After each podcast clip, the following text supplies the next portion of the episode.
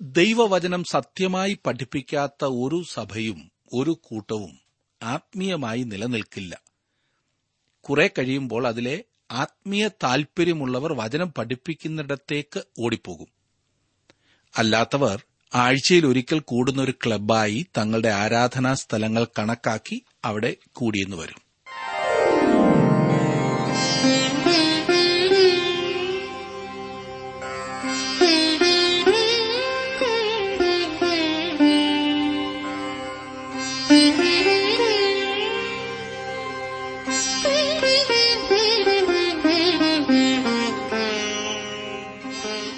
T W ആറിന്റെ വേദപഠന class ആരംഭിക്കുകയാണ്. ജീവസന്ദേശം. ജീവസന്ദേശം വേദപഠന ക്ലാസുകളിലേക്ക് എല്ലാ പ്രിയ ശ്രോതാക്കളെയും സ്നേഹപൂർവം സ്വാഗതം ചെയ്യുന്നു. ഇന്നത്തെ വേദപഠന ക്ലാസ്സിലേക്ക് നമ്മെ തന്നെ ദൈവകരങ്ങളിൽ ഫരമേൽപ്പിക്കാം പ്രാർത്ഥനയോടെ നമുക്ക് പഠിക്കാം. ബ്രദർ ജോർജ് ഫിലിപ്പ് പഠിപ്പിക്കുന്നു. അപ്പസ്തോലപ്രവൃത്തികളുടെ പുസ്തകം പതിമൂന്നാം അധ്യായം വരെ നാം പഠിച്ചു കഴിഞ്ഞു. ഈ പഠനം നിങ്ങൾക്ക് പ്രയോജനപ്പെടുന്നുണ്ട് എന്ന് ഞാൻ വിശ്വസിക്കട്ടെ. പതിനാലാം അധ്യായത്തിലേക്ക് നാം വരുമ്പോൾ പൌലോസിന്റെയും ഭരണബാസിന്റെയും യാത്ര തുടരുന്നതാകുന്നു നാം കാണുന്നത്. പതിമൂന്നാം അധ്യായത്തിൽ ആരംഭിച്ച യാത്ര ഒന്നാമത്തെ പ്രേക്ഷിത യാത്ര. വളരെ ഫലകരമായ ഒരു യാത്രയാകുന്നു ഇപ്പോൾ അവർ നിർവഹിച്ചുകൊണ്ടിരിക്കുന്നത്. പൌലോസും ഭരണബാസും ഗലാത്യദേശത്തിലെ അതിശക്തമായ അന്ധവിശ്വാസത്തെ അഭിമുഖീകരിക്കുന്നതാണ് പതിനാലാം അധ്യായത്തിൽ പ്രധാനമായും കാണുന്നത്. പൌലോസ് അപ്പോസ്തലൻ പോയിട്ടുള്ളതിലേക്കും ഏറ്റവും ദുർഘടം പിടിച്ച ഒരു സുവിശേഷ വയൽ പ്രദേശമായിരുന്നു ഈ ഗലാത്യ പ്രദേശം എന്നത്രേ ഞാൻ വിശ്വസിക്കുന്നത്. ഗലാത്യർക്ക് എഴുതിയ ലേഖനം വായിക്കുമ്പോൾ തന്നെ ഈ പറഞ്ഞ കാര്യം സത്യമാണെന്ന് നമുക്ക് മനസ്സിലാകും. പൌലോസ് അപ്പോസ്തോലൻ എഴുതിയിട്ടുള്ളതിലേക്കും ശക്തമായ ഭാഷയിൽ വളരെ കർക്കശമായ ഭാഷയിലാണ് ഗലാത്യ ലേഖനം എഴുതിയിരിക്കുന്നത്. തെറ്റായ ദിശയിലേക്ക് ആത്മീയ ചായ്വുണ്ടായിരുന്ന ഒരു കൂട്ടം ആളുകൾക്കാണ് പൌലോസ് ഗലാത്യ ലേഖനം എഴുതിയത്. ഞാൻ പറഞ്ഞത് മനസ്സിലായില്ല. തെറ്റായ ദിശയിലേക്ക് ആത്മീയ ചായ്വുണ്ടായിരുന്ന ഒരു കൂട്ടം ആളുകൾ. പലർക്കും ഇന്നും നമുക്ക് കാണുവാൻ സാധിക്കുന്ന ഒരു ചായ്വാണിത്. ഒറ്റ നോട്ടത്തിൽ ആത്മീയർ എന്ന് നമുക്ക് തോന്നും. എന്നാൽ അടുത്ത് ചെല്ലുമ്പോൾ എന്തോ തകരാറുണ്ട് എന്നുള്ളത് നമുക്ക് മനസ്സിലാക്കുവാൻ സാധിക്കും. ഈ ഗലാത്തിയർ അവർ നിരന്തരമായി തെറ്റായ പാതയിൽ സഞ്ചരിക്കുകയായിരുന്നു. അവിടെ ഉണ്ടായിരുന്ന സഭകളെ പൗലോസ് അധികം പ്രാവശ്യം സന്ദർശിക്കുകയും ചെയ്തിട്ടുണ്ട്. ഗലാത്യ പ്രദേശത്തുള്ള സ്ഥലങ്ങളിലാണ് പൗലോസ് സഭകൾ സ്ഥാപിച്ചത്. ആ പ്രദേശം.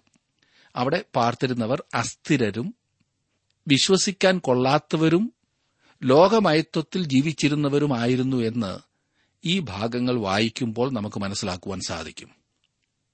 അതുകൊണ്ടാണ് പൗലോസ് ശക്തമായ ഭാഷയിൽ അവരെ ശാസിച്ചുകൊണ്ട് ലേഖനം എഴുതിയത്. പതിനാലാം അധ്യായത്തിന്റെ ഒന്നാം വാക്യത്തിൽ തന്നെ നാം വായിക്കുന്നു ഇക്കോന്യയിൽ അവർ ഒരുമിച്ച് യഹൂദന്മാരുടെ പള്ളിയിൽ ചെന്ന് യഹൂദന്മാരിലും യവനന്മാരിലും വലിയൊരു പുരുഷാരം വിശ്വസിപ്പാൻ തക്കവണ്ണം സംസാരിച്ചു. ഒരു ഭൂപടം നോക്കി അവർ യാത്ര ചെയ്ത സ്ഥലങ്ങൾ മനസ്സിലാക്കിയാൽ കുപ്രോസ് ദ്വീപ് മറുകര കടന്നു എന്നും അവിടെ നിന്നും ബംബുല്യദേശത്തിലെ പെർഗയിൽ പോയി എന്നും കാണുവാൻ കഴിയും. അവിടെ നിന്നും അവർ അന്ത്യോക്യ ഇക്കോന്യ ലുസ്ര ദർബ എന്നീ സ്ഥലങ്ങളിൽ സഞ്ചരിച്ചു. ഈ പറയുന്ന അന്ത്യോക്യ പിസിദ്ധ്യദേശത്തിലെ അന്ത്യോക്യയാണ്. ഇവയെല്ലാം ഗലാത്യ ദേശത്തിലെ നഗരങ്ങളായിരുന്നു. അങ്ങനെ അവർ ഏഷ്യ മൈനറിന്റെ ഹൃദയഭാഗത്തൂടെയാണ് ഇപ്പോൾ സഞ്ചരിക്കുന്നത്. പതിനാലാം അധ്യായത്തിന്റെ രണ്ട് മുതൽ. വിശ്വസിക്കാത്ത യഹൂദന്മാരോ ജാതികളുടെ മനസ്സ് സഹോദരന്മാരുടെ നേരെ ഇളക്കി വഷളാക്കി. എന്നാൽ അവർ വളരെ കാലം അവിടെ പാർത്തു. കർത്താവിൽ ആശ്രയിച്ച് പ്രാഗൽഭ്യത്തോടെ പ്രസംഗിച്ചുകൊണ്ടിരുന്നു. അവൻ തന്റെ കൃപയുടെ വചനത്തിന് സാക്ഷി നിന്നു. അവരുടെ കൈയാൽ അടയാളങ്ങളും അത്ഭുതങ്ങളും ഉണ്ടാകുവാൻ വരം നൽകി. എന്നാൽ പട്ടണത്തിലെ ജനസമൂഹം ഭിന്നിച്ച് ചിലർ യഹൂദന്മാരുടെ പക്ഷത്തിലും ചിലർ അപ്പോസ്തോലന്മാരുടെ പക്ഷത്തിലുമായി. പൌലോസും ഭരണവാസും മൂലം പട്ടണത്തിൽ ഒരു വലിയ ഭിന്നതയുണ്ടാകുന്നത് നാം ഇവിടെ കാണുന്നു. ഇത് ഒരു പൊതു തത്വമാകുന്നു. സുവിശേഷം പ്രസംഗിക്കുന്നിടത്തും മാത്രമല്ല ഏതൊരു തത്വശാസ്ത്രം പറയുന്നിടത്തും വിശ്വസിക്കുന്നവരും വിശ്വസിക്കാത്തവരും അതിനെ അനുഗമിക്കുന്നവരും അതിനെ എതിർക്കുന്നവരും തമ്മിൽ ഭിന്നതയുണ്ടാകുമെന്നുള്ളത് സ്വാഭാവികമാണല്ലോ. പൌലോസും ബർന്നബാസും രണ്ടുപേരും യഹൂദന്മാരാണെന്ന കാര്യം നാം പ്രത്യേകം ഓർത്തിരിക്കണം. അവർ എല്ലായ്പ്പോഴും ആദ്യമായി യഹൂദന്മാരുടെ അടുത്തേക്കാണ് പോയിരുന്നത്. യഹൂദന്മാരുടെ പള്ളി ജാതികളെ നേടുന്നതിനുള്ള ഉപാധിയായി പൌലോസും ബർദബാസും ഉപയോഗിക്കുകയും ചെയ്തു. അഞ്ചു മുതൽ ഏഴ് വരെയുള്ള വാക്യങ്ങളിൽ നാം കാണുന്നത് അവരെ അപമാനിപ്പാനും കല്ലെറിവാനും ജാതികളും യഹൂദന്മാരും അവിടുത്തെ പ്രമാണികളോട് കൂടി ഒരു ആക്രമം ഭാവിച്ചപ്പോൾ അവർ അത് ഗ്രഹിച്ചു. ലുസ്ര ദർബ എന്ന ലുക്കവോന്യ പട്ടണങ്ങളിലേക്കും ചുറ്റുമുള്ള ദേശങ്ങളിലേക്കും ഓടിപ്പോയി. അവിടെ സുവിശേഷം അറിയിച്ചു പോന്നു. ഇക്കോന്യയിൽ അവർക്കൊരു നല്ല സ്വീകരണം ലഭിക്കാതിരുന്നതിനാൽ അവർ ലുസ്രയിലേക്കും ദർബയിലേക്കും ഓടിപ്പോകുകയാണ് എന്നാൽ അവർ ഇക്കോന്യയിൽ കൂടിയാണ് മടങ്ങി വന്നത് എന്ന് നാം കാണുന്നു. അതിനാൽ അവിടെ ചില വിശ്വാസികൾ ഉണ്ടായിരുന്നു എന്ന് ചിന്തിക്കാവുന്നതാണ്. ലുസ്രയിലെ സംഭവങ്ങൾ നമുക്കൊന്ന് നോക്കാം. എട്ട് മുതലുള്ള വാക്യങ്ങൾ. ലുസ്രയിൽ അമ്മയുടെ ഗർഭം മുതൽ മുടന്തനായി ഒരിക്കലും നടന്നിട്ടില്ലാതെയും കാലിന് ശക്തിയില്ലാതെയും ഉള്ള ഒരു പുരുഷൻ ഇരുന്നിരുന്നു. അവൻ പൗലോ സംസാരിക്കുന്നത് കേട്ടു. അവൻ അവനെ ഉറ്റുനോക്കി. സൗഖ്യം പ്രാപിപ്പാൻ അവന് വിശ്വാസമുണ്ട് എന്ന് കണ്ടിട്ട് നീ എഴുന്നേറ്റ് കാലൂന്നി നിവർന്നു നിൽക്കായി ഉറക്കെ പറഞ്ഞു. അവൻ കുതിച്ചെഴുന്നേറ്റ് നടന്നു. പൗലോസിനും ബർന്നബാസിനും അപ്പോസ്തോലന്മാരുടെ അടയാള വരങ്ങൾ അതായത് അവർക്ക് ദൈവം ഇതുപോലെ വീര്യപ്രവൃത്തികൾ ചെയ്യുവാനുള്ള വരങ്ങൾ നൽകിയിരുന്നു എന്ന് നാം കണ്ടതാണല്ലോ. അക്കാലത്ത് സുവിശേഷത്തിന്റെ ദൂത് ഉൾക്കൊള്ളുന്ന പുതിയ നിയമം അവരുടെ കൈവശം ഇല്ലായിരുന്നു. നാം അവരുടെ ആ സാഹചര്യത്തിലേക്കൊന്ന് ഇറങ്ങി ചിന്തിക്കുന്നത് വളരെ പ്രയോജനം ചെയ്യും.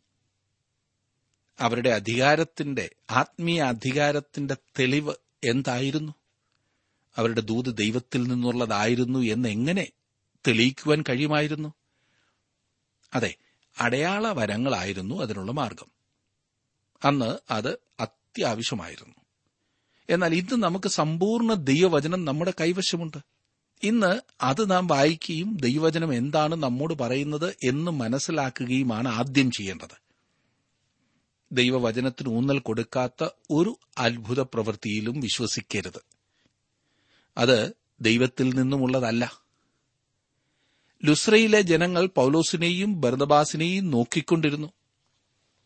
ദൈവവചനം വിട്ടുള്ള ഇന്നത്തെ ഗതി വലിയ അപകടത്തിലേക്കാണ് മനുഷ്യരെ നയിക്കുന്നത് എന്ന് നാം മറക്കരുത്. ഇന്ന് നമ്മുടെ കൂട്ടങ്ങളിൽ അതായത് നമ്മുടെ ആരാധനകളിൽ എല്ലാമുണ്ട്. ദൈവവചനം മാത്രമില്ല. അതിന് സ്ഥാനമില്ല സമയമില്ല. ദൈവവചനത്തിൽ പറഞ്ഞിരിക്കുന്നത് പഠിപ്പിക്കുകയല്ല പലരും ചെയ്യുന്നത്. പിന്നെയോ തങ്ങൾക്ക് തോന്നുന്നത് സ്ഥാപിക്കുവാൻ ദൈവവചനത്തെ കൂട്ടുപിടിക്കുക മാത്രമാണ് ചെയ്യുന്നത്. അതുതന്നെയാണ് ഇന്നത്തെ നിർജീവ അവസ്ഥയുടെ കാരണം. ആരാധനയിൽ മുപ്പത് മിനിറ്റ് ദൈവവചന പഠനത്തിന് വേണ്ടി എടുത്താൽ അന്ന് ആകാശം ഇടിഞ്ഞു വീഴുന്നത് പോലെയാണ് പലരും ചിന്തിക്കുന്നത്. ദൈവവചനത്തിന് പ്രാധാന്യം കൊടുക്കാത്തത് കൊണ്ടാണ് ഇന്ന് നമ്മുടെ ആരാധനകളിൽ നമ്മുടെ വീടുകളിൽ അനുഗ്രഹമില്ലാതിരിക്കുന്നത്. വെറുതെ ഒന്ന് കൂടി വന്ന് കൂട്ടുകാരെയൊക്കെ ഒന്ന് കണ്ട് മടങ്ങിപ്പോകുവാനുള്ള സ്ഥലമായിട്ടാണ് പലർക്കും ആരാധനാ സ്ഥലങ്ങൾ.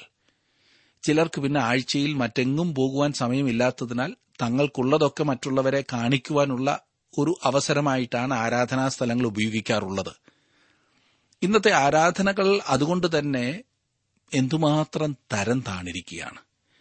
ആത്മാർത്ഥമായി സുഹൃത്തെ എന്നോട് പറയൂ ദൈവവചനം പഠിക്കുവാൻ താങ്കളുടെ ആരാധനയിൽ എത്ര സമയം എടുക്കാറുണ്ട്? പ്രസംഗത്തിനുള്ള സമയമല്ല ഞാൻ പറഞ്ഞത്. ഇന്നത്തെ ഒട്ടുമുക്കാലും പ്രസംഗങ്ങളിൽ ബൈബിൾ ഉദ്ധരിക്കുക പോലുമില്ലല്ലോ. കർത്താവായ യേശു ക്രിസ്തുവിനെ ഉയർത്തുന്ന പ്രസംഗങ്ങളാണോ വാസ്തവത്തിൽ നാം കേൾക്കാറുള്ളത്? അതെ നമ്മുടെ ദൈനംദിന ജീവിതത്തിൽ നാം ശ്രദ്ധിക്കേണ്ട ചില കാര്യങ്ങളൊക്കെ പറഞ്ഞു വിടുക. സ്വന്തം ബൈബിൾ ആരാധനയ്ക്ക് കൊണ്ടുവരാത്ത അനേകം സഭാ ശുശ്രൂഷകരെ നമുക്ക് കാണുവാൻ സാധിക്കും. പിന്നെ ജനങ്ങളുടെ കാര്യം പറയേണ്ടതില്ലല്ലോ. അവർക്ക് എന്തെങ്കിലും ഒരു പുസ്തകം കിട്ടിയാൽ മതി. ബൈബിൾ വേണമെന്ന് യാതൊരു നിർബന്ധവുമില്ല. ഞാൻ ഈ വിഷയം പറഞ്ഞാൽ ഇന്ന് മറ്റൊന്നും പറയുവാൻ സമയം ലഭിക്കില്ല എന്നതുകൊണ്ട് ഞാനത് വിടുകയാണ്. ഒരു കാര്യം മാത്രം ഓർപ്പിക്കട്ടെ. ദൈവവചനം സത്യമായി പഠിപ്പിക്കാത്ത ഒരു സഭയും ഒരു കൂട്ടവും ആത്മീയമായി നിലനിൽക്കില്ല.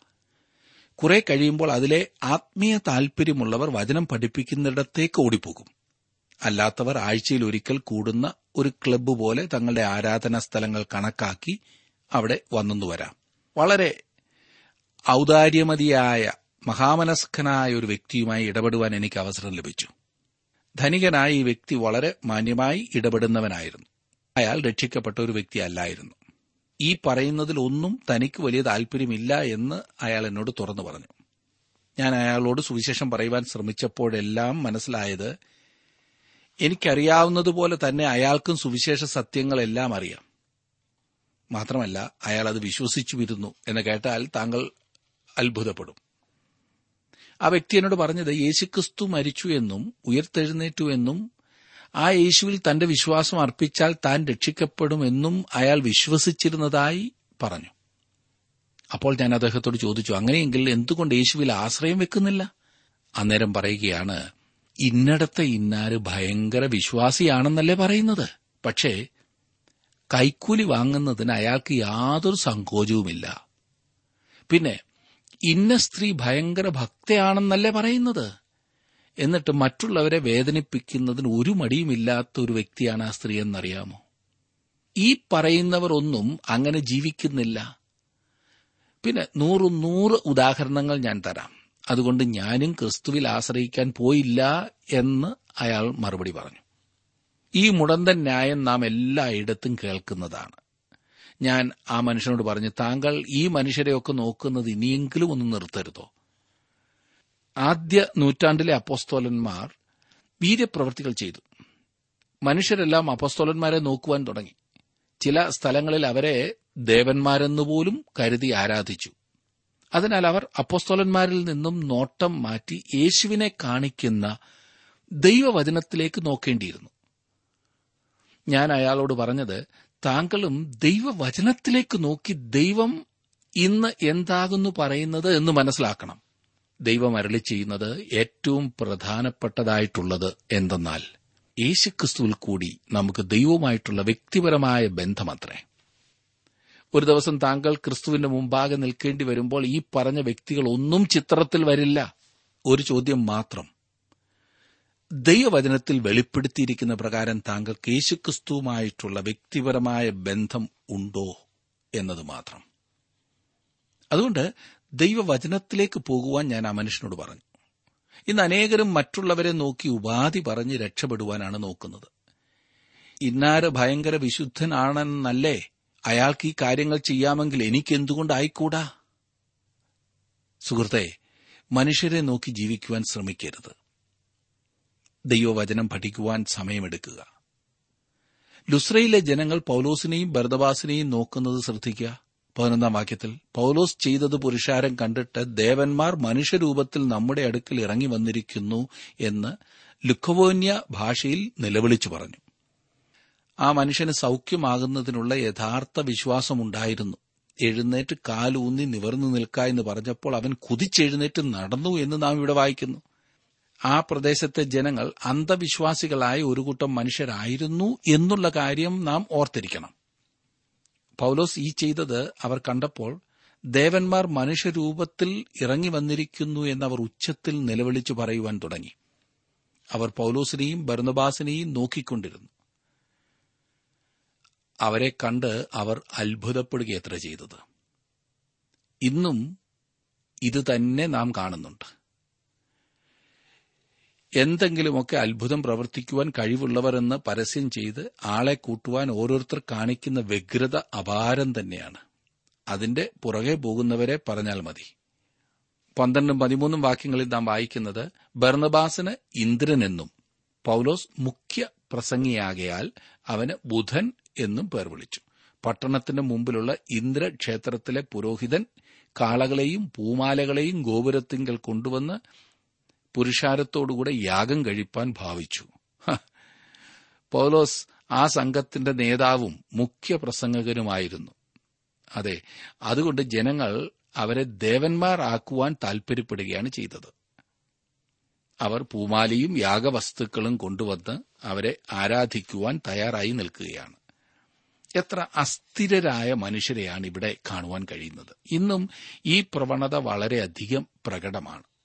നമ്മുടെ നാട്ടിൽ ഇന്ന് എത്രയെത്ര മനുഷ്യരെയാകുന്നു ആരാധിക്കുന്നത്? ആൾ ദൈവങ്ങൾ. ആരുമാകാം? ഓർക്കുക ഇന്ന് ആരാധിച്ചവരെ നാളെ ക്രൂശിക്കും. പതിനാല് മുതലുള്ള വാക്യങ്ങളിൽ തന്നെ നിങ്ങൾ നോക്കിക്കേ.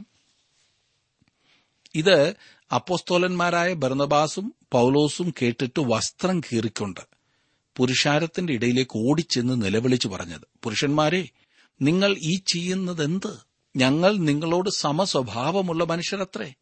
നിങ്ങൾ ഈ വ്യർത്ഥ കാര്യങ്ങളെ വിട്ട് ആകാശവും ഭൂമിയും സമുദ്രവും അവയിലുള്ള സകലവും ഉണ്ടാക്കിയ ജീവനുള്ള ദൈവത്തിങ്കിലേക്ക് തിരിയണം എന്നുള്ള സുവിശേഷം ഞങ്ങൾ നിങ്ങളോട് അറിയിക്കുന്നു.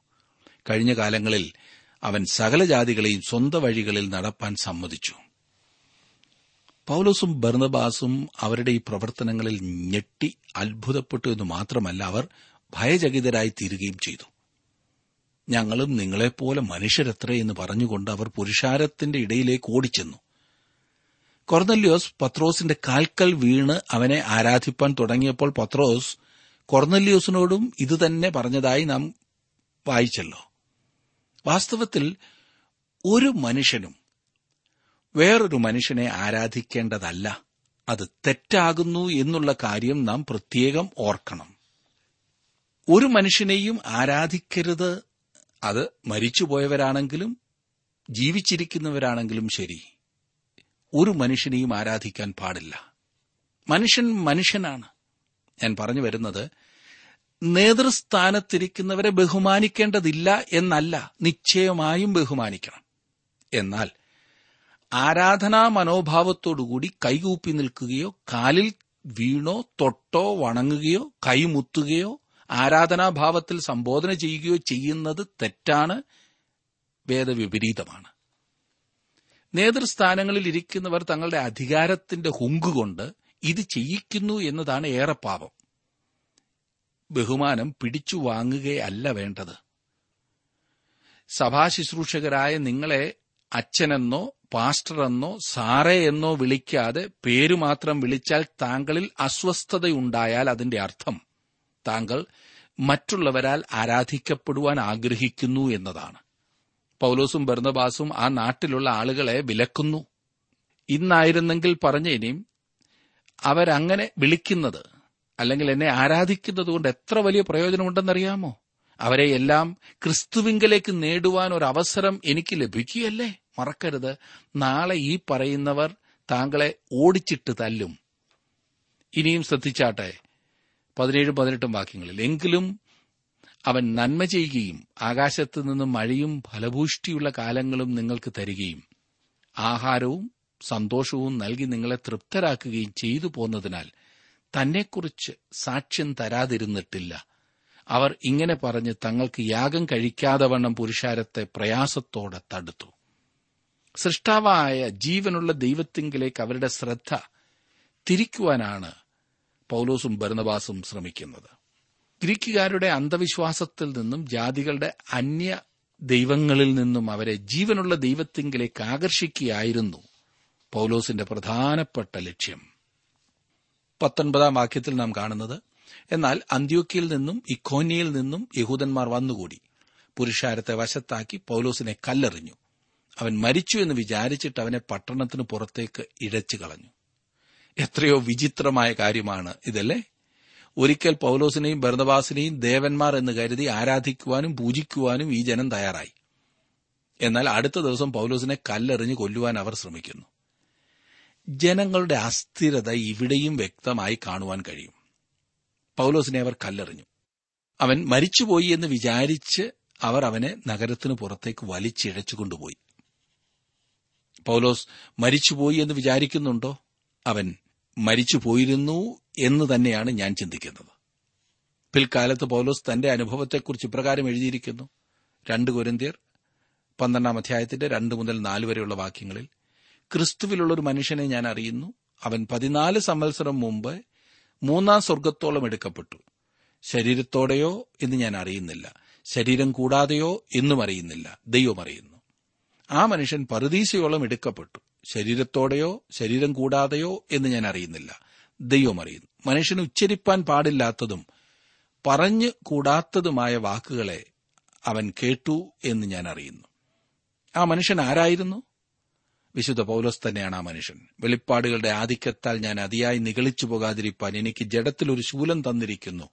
ഞാൻ നിഗളിച്ചു പോകാതിരിക്കേണ്ടതിന് എന്നെ കുത്തുവാൻ സാത്താന്റെ ദൂതനെ തന്നെ എന്ന് അതേ അധ്യായത്തിന്റെ ഏഴാം വാക്യത്തിൽ നാം വായിക്കുന്നു. ആ ജനസമൂഹം പൗലോസിനെ അർദ്ധപ്രാണനായി വിട്ടിട്ടുപോയി എന്ന് ഞാൻ വിചാരിക്കുന്നില്ല. അവൻ മരിച്ചിരുന്നു. ഈ കല്ലേറ് നടക്കുവാൻ ദൈവം എന്തിനാണ് അനുവദിച്ചത്? അത് പറഞ്ഞാൽ ഗലാത്തി ലേഖനം ആറാം അധ്യായത്തിന്റെ ഏഴാം വാക്യത്തിൽ നാം വായിക്കുന്നത് തന്നെയാണ്. വഞ്ചനപ്പെടാതിരിപ്പിൻ ദൈവത്തെ പരിഹസിച്ചുകൂടാ മനുഷ്യൻ വിതയ്ക്കുന്നത് തന്നെ കൊയ്യും. താൻ വിതച്ചത് തന്നെ പൗലോസ് കൊയ്തു. സ്തേഫാനോസിനെ കല്ലെറിയുന്നതിനുള്ള സമ്മതം കൊടുത്തത് പൗലോസായിരുന്നു. ഇപ്പോൾ പൗലോസ് മാനസാന്തരപ്പെട്ടില്ലേ? ഇത് അനേകരും വാദിക്കുന്ന ഒരു വാദമാണ്. എന്നാൽ മാനസാന്തരത്തിന് ശേഷവും നാം വിതച്ചത് കൊയ്യേണ്ടി വരുമെന്ന കാര്യം മറക്കരുത് സുഹൃത്തെ. അല്പം വേദനിപ്പിക്കുന്നതാണെങ്കിലും സത്യം അതുതന്നെയാണ് ഇത് പ്രകൃതിയുടെ ഒരു നിയമവും നമ്മുടെ ജീവിതത്തിൽ പ്രായോഗികമായൊരു വസ്തുതയും അത്രേ നാം വിതയ്ക്കുന്നത് എന്തായാലും അത് തന്നെ കൊയ്യും. സ്തേഫാനോസിനെ കല്ലെറിയുന്നതിൽ പൌലോസ് പങ്കാളിയായിരുന്നതുകൊണ്ട് വർഷങ്ങൾക്ക് ശേഷം അവനും അതുതന്നെ സംഭവിച്ചു എന്ന് കാണുവാനായിട്ടാണ് സാധിക്കും. ഇരുപതാം വാക്യത്തിൽ നാം വായിക്കുന്നു എന്നാൽ ശിഷ്യന്മാർ അവനെ ചുറ്റി നിൽക്കയിൽ അവൻ എഴുന്നേറ്റ് പട്ടണത്തിൽ ചെന്ന് പിറ്റേന്നാൾ ഭർണവാസിനോടുകൂടെ ദർബയ്ക്ക് പോയി. ഇത് മറ്റൊരത്ഭുതമാണ്. കല്ലെറിയപ്പെട്ട ഒരു മനുഷ്യൻ മൃഗമാം വിധം മുറിവേറ്റവനായിരുന്നു. പൌലോസ് പിന്നെ എഴുന്നേറ്റു. അടുത്ത ദിവസം തന്നെ അവനെ യാത്ര ചെയ്യുവാൻ കഴിഞ്ഞു. അവൻ വാസ്തവത്തിൽ മരിച്ച അവസ്ഥയിൽ നിന്ന് ഉയർത്തെഴുന്നേറ്റാലും ഇല്ലെങ്കിലും ഇപ്പോൾ ഈ പറഞ്ഞൊരു അത്ഭുതം തന്നെയാണ്. ഇരുപത്തൊന്ന് ഇരുപത്തിരണ്ടും വാക്യങ്ങളിലേക്ക് നാം വരുമ്പോൾ കാണുന്നത് ആ പട്ടണത്തിലും സുവിശേഷം അറിയിച്ച് പലരെയും ശിഷ്യരാക്കിയ ശേഷം അവർ ലുസ്ര ഇക്കോന്യ അന്ത്യോക്യ എന്ന പട്ടണങ്ങളിലേക്ക് മടങ്ങിച്ചെന്നു. വിശ്വാസത്തിൽ നിലനിൽക്കണം എന്നും നാം അനേകം കഷ്ടങ്ങളിൽ കൂടി ദൈവരാജ്യത്തിൽ കടക്കേണ്ടതാകുന്നു എന്നും പ്രബോധിപ്പിച്ചു. ശിഷ്യന്മാരുടെ മനസ്സ് ഉറപ്പിച്ചു പോന്നു. പൗലോസ് യാത്ര ചെയ്ത സ്ഥലങ്ങളുടെ ഒരു ഭൂപടം പരിശോധിച്ചാൽ ദർബ ഏറ്റവും പ്രധാനപ്പെട്ട ഒരു സ്ഥലമായിരുന്നു എന്ന് കാണുവാൻ കഴിയും. ദർബയ്ക്ക് ചെന്ന ശേഷം അവൻ ലുസ്ര ഇക്കോന്യ അന്ത്യോക്യ എന്നീ സ്ഥലങ്ങളിൽ കൂടി മടങ്ങിപ്പോവുകയാണ് ചെയ്തത്. ഇരുപത്തി ആറ് മുതലുള്ള വാക്യങ്ങളിൽ നാം കാണുന്നത് അവിടെ നിന്ന് കപ്പൽ കയറി അന്ത്യോക്യയിലേക്ക് പോയി. തങ്ങൾ നിവർത്തിച്ച വേലയ്ക്കായി ദൈവകൃപയിൽ അവരെ ഭരമേൽപ്പിച്ചയച്ചത് അവിടെ നിന്നായിരുന്നുവല്ലോ. അവിടെ എത്തിയ ശേഷം സഭയെ ഒരുമിച്ചു കൂട്ടി. ദൈവം തങ്ങളോടുകൂടെ ഇരുന്ന് ചെയ്തതൊക്കെയും ജാതികൾക്ക് വിശ്വാസത്തിന്റെ വാതിൽ തുറന്നുകൊടുത്തതും അറിയിച്ചു. പിന്നെ അവൻ ശിഷ്യന്മാരോടുകൂടെ കുറെ കാലം അവിടെ പാർത്തു. എത്ര മനോഹരമായ ഒരു യാത്രയിലെ അന്ത്യൊക്കയിലെ സഭയാണ് പൌലോസിനെയും ഭരതവാസിനെയും ഈ പ്രേക്ഷിത പ്രവർത്തനത്തിനായി പറഞ്ഞയച്ചത്. അതിനാൽ പ്രവർത്തന റിപ്പോർട്ട് നൽകുവാനായി അവർ അന്ത്യോക്കിയിലേക്ക് മടങ്ങിപ്പോകുന്നു. സുവിശേഷത്തിന്റെ വാതിൽ യഹൂദന്മാരല്ലാത്തവരുടെ ഇടയിലും ദൈവം തുറന്നിരിക്കുന്നു എന്നവർ വ്യക്തമായി വെളിപ്പെടുത്തിക്കൊടുത്തു. സുവിശേഷത്തിന്റെ ആരംഭത്തിൽ സഭ എബ്രായ ജാതിക്കാരെ കൊണ്ട് നിറഞ്ഞതായിരുന്നു. അതിനുശേഷം അത് ഭാഗികമായി യഹൂദരല്ലാത്തവരെയും ഉൾപ്പെടുത്തുന്ന സഭയായി തീർന്നു എന്നാൽ ഇപ്പോൾ സുവിശേഷം ജാതികളുടെ ഇടയിലേക്കാണ് കടന്നു ചെല്ലുന്നത്. ഇപ്പോൾ ഏഷ്യ മൈനറിലുള്ള സഭകൾ പൂർണമായും യഹൂദേതരരായ ആളുകളാണ്. ചില സഭകളിൽ ഏതാനും യഹൂദന്മാർ ഉണ്ടായിരുന്നുവെങ്കിലും അധികം സ്ഥലങ്ങളിലും യഹൂദന്മാർ സുവിശേഷത്തെ ത്യജിക്കുകയും ജാതികൾ സുവിശേഷത്തെ രണ്ടു കൈയും നീട്ടി സ്വീകരിക്കുകയുമാണ് ചെയ്തത്. പതിനഞ്ചാം അധ്യായത്തിലേക്ക് വരുമ്പോൾ അവിടുത്തെ മുഖ്യ വിഷയം എരുസലേമിൽ നടന്ന സഭയുടെ ആദ്യത്തെ കൌൺസിലിനെ കുറിച്ചാണ്. ഇതേക്കുറിച്ച് ചില കാര്യങ്ങൾ നമുക്ക് ഒന്ന് നോക്കാം. പൗലൂസും ബർണബാസും അവരുടെ ഒന്നാമത്തെ പ്രേക്ഷിത യാത്ര പൂർത്തിയാക്കി ഇപ്പോൾ അവരെ അയച്ച ആ സഭയിലേക്ക് അന്ത്യൂക്കിലേക്ക് വന്നിരിക്കുകയാണ്. ഗലാത്യ പ്രദേശങ്ങളിൽ സുവിശേഷത്തിൽ വിശ്വസിച്ച് സഭയിൽ ചേർന്നവർ നൂറ് ശതമാനം ജാതികളിൽ നിന്നുള്ളവരായിരുന്നു. യഹൂദന്മാരല്ലാത്തവരായിരുന്നു. യഹൂദയിൽ മാനസാന്തരപ്പെട്ട് സഭയിൽ ചേർന്നവരിൽ ഭൂരിഭാഗവും യഹൂദന്മാരായിരുന്നു എന്ന് നാം കണ്ടു. മോശയുടെ ന്യായപ്രമാണ വ്യവസ്ഥിതി ഉപേക്ഷിക്കുവാനുള്ള യാതൊരു ഉദ്ദേശവും ഈ യഹൂദ വിശ്വാസികൾക്കില്ലായിരുന്നു. എന്നാൽ യഹൂദേതരരായ ആളുകളും ക്രിസ്തുമാർഗം സ്വീകരിച്ചെന്നാൽ മോശയുടെ ഈ ന്യായപ്രമാണ വ്യവസ്ഥിതി അനുഷ്ഠിച്ചുകൊണ്ട് സഭയിലേക്ക് വരേണ്ടത് ആവശ്യമാണെന്ന് ഈ യഹൂദ വിശ്വാസികൾ നിർബന്ധിച്ചു തുടങ്ങി. വേറൊരു വിധത്തിൽ പറഞ്ഞാൽ പരിച്ഛേദന ഏൽക്കാത്തിടത്തോളം കാലം യഹൂദന്മാരല്ലാത്ത ആളുകൾ രക്ഷിക്കപ്പെട്ടവരല്ല എന്നുപോലും അവർ വിശ്വസിച്ചിരുന്നു. ദാ കിടക്കുന്നു.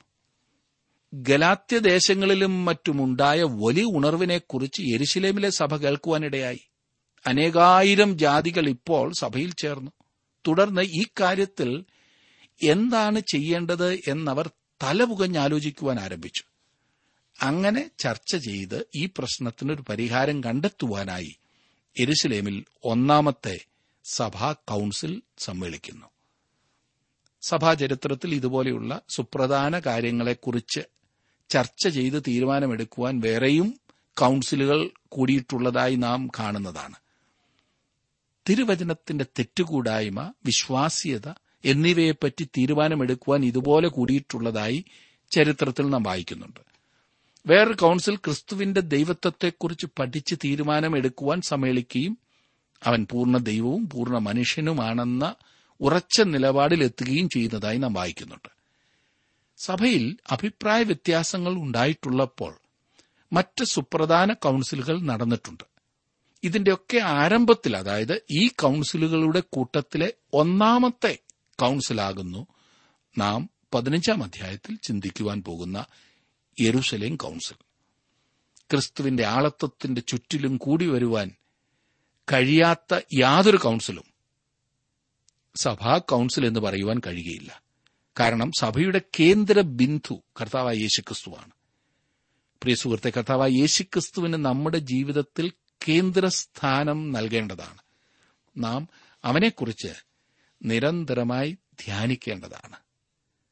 അവനില്ലാത്ത ഒന്നും വാസ്തവത്തിൽ സഭയുമായി ബന്ധപ്പെട്ടിട്ടുള്ളതല്ല എന്ന് മറക്കരുത്. അതുകൊണ്ട് അവനുമായിട്ടുള്ള ആ വ്യക്തിപരമായ ബന്ധത്തിൽ നമ്മെ തന്നെ നമുക്ക് ദൈവകരങ്ങളിലേക്ക് സമർപ്പിക്കാം. പ്രാർത്ഥിക്കാം. കർത്താവെ അവിടുത്തെ വചനത്തിലൂടെ ഞങ്ങളോട് വീണ്ടും അവിടുന്ന് സംസാരിച്ചല്ലോ. ഞങ്ങളോട് സംസാരിപ്പാൻ അവിടുന്ന് കാണിക്കുന്ന നല്ല മനസ്സിനായിട്ട് ഞങ്ങൾ അങ്ങനെ സ്തുതിക്കുന്നു സ്തോത്രം ചെയ്തു. കർത്താവെ ഞങ്ങളോട് അവിടുത്തെ കൃപ കൂടെ ഇരുന്ന് വഴി നടത്തണമെന്ന് പ്രാർത്ഥിക്കുന്നു. ഇന്ന് വചനം കേട്ട എല്ലാവരെയും അനുഗ്രഹിക്കണമേ. കേട്ട വചനം ഞങ്ങളുടെ ജീവിതത്തിൽ അധികം ഫലം പുറപ്പെടുവിക്കുവാൻ അവിടുത്തെ പരിശുദ്ധാത്മാവ് ഞങ്ങളോട് ഇടപെട്ടുകൊണ്ടിരിക്കണമേ. യേശുക്രിസ്തുവിന്റെ നാമത്തിൽ തന്നെ. ആമേൻ.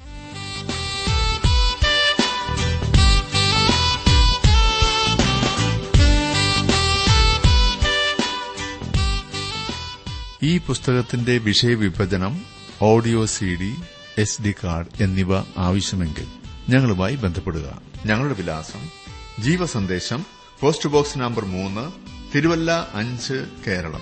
Phone zero four six nine two seven zero zero two eight four. Mobile nine four four seven seven six seven three seven eight. ഞങ്ങളുടെ email address Malayalam T T B at radio eight eight two dot com. വെബ്സൈറ്റിലും ഞങ്ങളുടെ programme ലഭിക്കുന്നതാണ്. ഞങ്ങളുടെ website W W W dot radio eight eight two dot com തേങ്ങലുകൾ നന്നായി അറിയുന്നവനൻ